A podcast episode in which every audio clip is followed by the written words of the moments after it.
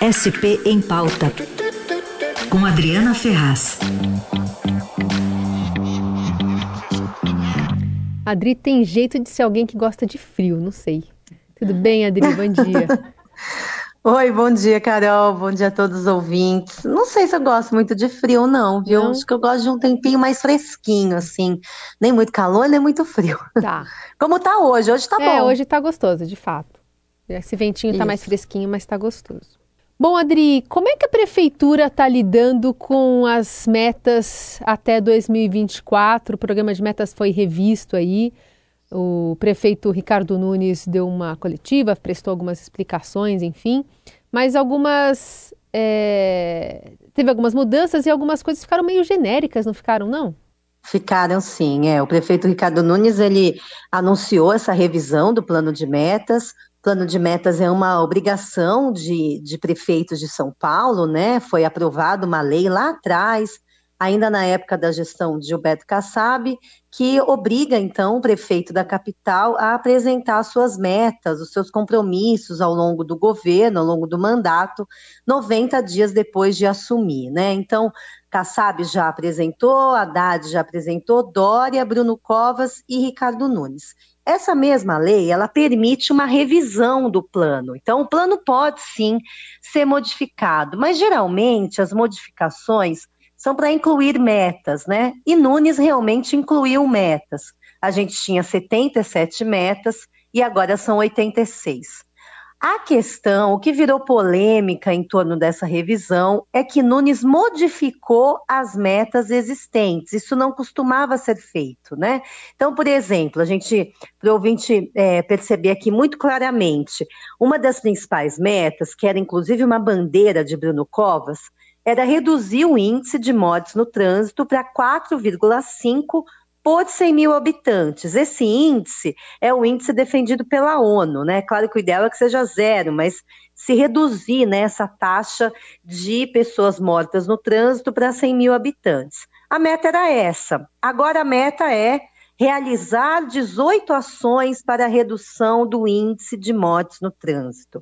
O índice aqui em São Paulo aumentou o ano passado de mortes no trânsito. Estava em 6,7, foi para 6,9. Portanto, bastante, uma diferença bastante grande de 4,5, que era a meta, então, da atual gestão. Então, se mudou a meta, em vez de, de se é, apresentar os motivos né, para não alcançar essa meta.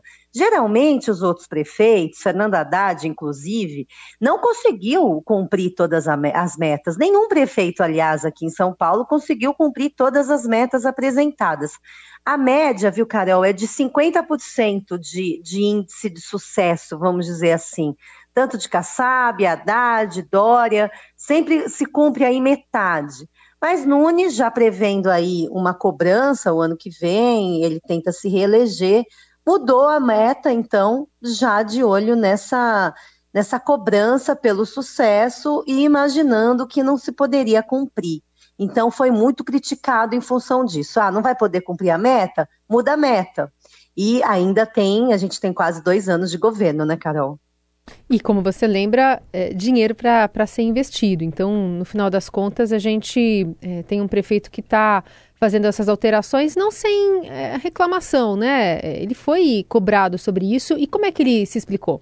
Ele, então, ele se explicou dizendo que não há uma grande mudança no plano, que ele não está tirando metas, que pelo contrário, ele está incluindo metas, apresentando aí essas nova me novas metas, né? Mas, mas pegou mal para ele, vamos dizer assim, hum. politicamente, a redução é, e, e, também a mudança no termo, a mudança no texto, né? Então, por exemplo, uma outra meta muito importante, muito esperada aqui pela população, que é a construção daqueles dois corredores rápidos de ônibus na Zona Leste, Sim. lá na Aricanduva e na Radial Leste, regiões de muito trânsito, né? Havia essa promessa, e é uma promessa antiga, desde o Kassab promete é a construção desses, desses corredores que a gente chama de BRT, porque são corredores de ônibus ônibus mais modernos, que tem uma via expressa para eles, a cobrança da passagem é do lado de fora, então ele tem uma, uma rapidez maior, né? O Nunes prometeu Cova já tinha prometido, Dória já tinha prometido, mas estava no plano de metas como construir, construir, entregar esses corredores de ônibus. Agora está como implementar, viabilizar a implementação. Quer dizer, se mudou, né? Não é mais construir. Ah, vou dar um jeito, vou fazer o projeto, vou lançar o edital. Então, a justificativa do Nunes para fazer isso é que o Tribunal de Contas, a gente já falou isso aqui várias vezes, que o Tribunal de Contas está segurando Sim. as concorrências abertas pela Prefeitura. Realmente, no caso do BRT, da Radial Leste, isso aconteceu, mas o governo não acabou, né? Ele tem mais um ano e oito meses pela frente para lutar para liberar esses projetos e para começar a construir, né? Uhum. Mesmo que não dê para ele entregar o projeto inteiro, mas que se avance na construção desses projetos, já que eles ainda são considerados importantes para a cidade. Agora, politicamente falando aqui, isso, essa mudança do Nunes levantou críticas aí numa ala do PSDB que já é descontente com a gestão de Ricardo Nunes, o ex-secretário Orlando Faria, que é, é, é, saiu meio que brigado mesmo, não tem uma relação agora próxima com o Nunes. Ele apresentou, divulgou uma carta aberta ao prefeito, criticando, dizendo que Bruno Covas se comprometeu com a população a entregar essas metas, e que Ricardo Nunes não poderia mudar o plano no meio do caminho. Hum. Também o Tribunal de Contas do município ontem realizou uma sessão e fez um, uma, uma moção de alerta à prefeitura que, é, que deve cumprir as metas estabelecidas com a população. Porque esse programa, Carol, ele não é um programa feito só pela cabeça do prefeito e pela sua equipe, ele é um programa que foi acordado com a sociedade numa série de audiências públicas feitas lá no começo do governo. Então, segundo o TCM, ao se modificar esse plano de metas, a prefeitura deixa de cumprir ali um acordo com a população, já uhum. que a uhum. população aprovou aquele plano inicial. Exato. Então, há algumas repercussões aí relacionadas a isso. Ricardo Nunes vem sendo muito criticado pela sua gestão, a zeladoria anda muito mal, né? A limpeza das ruas, a questão dos moradores de rua, que ele não consegue avançar, aquela retirada das barracas, que também não pegou bem, né? Então ele está sendo bastante cobrado. A gente sabe que a eleição é só em outubro do ano que vem, mas já está todo mundo falando disso, né? Os adversários aí se colocando nas redes sociais, Ricardo Salles, Guilherme Boulos criticando essa mudança no plano diretor. E a gente tem uma apuração aqui que essa má avaliação do governo, ao menos agora, né, neste momento, pode suscitar aí outras possibilidades de candidaturas nessa faixa do centro a centro-direita. Lembrando que no ano passado, aqui em São Paulo, o candidato que se apresentava como candidato de centro que foi então o ex-governador Rodrigo Garcia, não conseguiu chegar no segundo turno. Né? Então, aí uma avaliação de que Nunes precisa se colocar mais a centro-direita, direita, para se viabilizar eleitoralmente, porque o candidato Guilherme Boulos está com uma candidatura muito consolidada e essa polarização que a gente vive hoje não deve retroceder até o ano que vem, Carol. É, com certeza. Essa, essa mudança aí lembra um pouco quando a gente faz aquelas listas de ano novo, de resolução.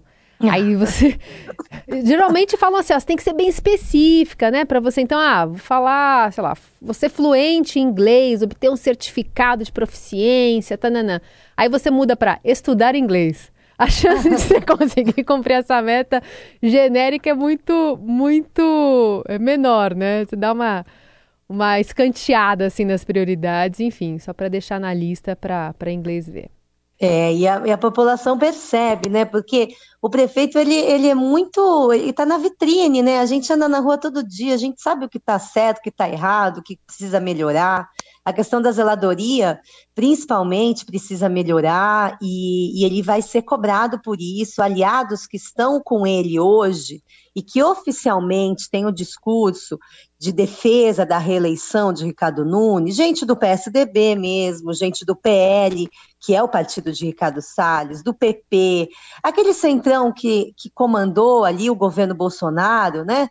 Aquele centrão está todo com o Nunes por enquanto. Uhum. Mas muita gente já é oficialmente fala assim: estamos com o prefeito, defendemos a reeleição, mas vamos avaliar como é que se dá a gestão a até o ano que vem. Né? Sempre tem esse se, né? É. Estamos com ele, mas se ele se viabilizar eleitoralmente. É. Então, é, Nunes tem que correr mesmo agora, tanto para segurar os aliados, como para mostrar para a população que essa mudança no plano de metas não vai ser prejudicial à cidade, né? E que a cidade vai ter é, os projetos prometidos por ele e por Bruno Covas ainda lá no início de 2020, Carol. Essa Adriana Ferraz conosco todas as quintas. Obrigada, viu, Adri? Bom dia para você. Bom dia, tchau, tchau.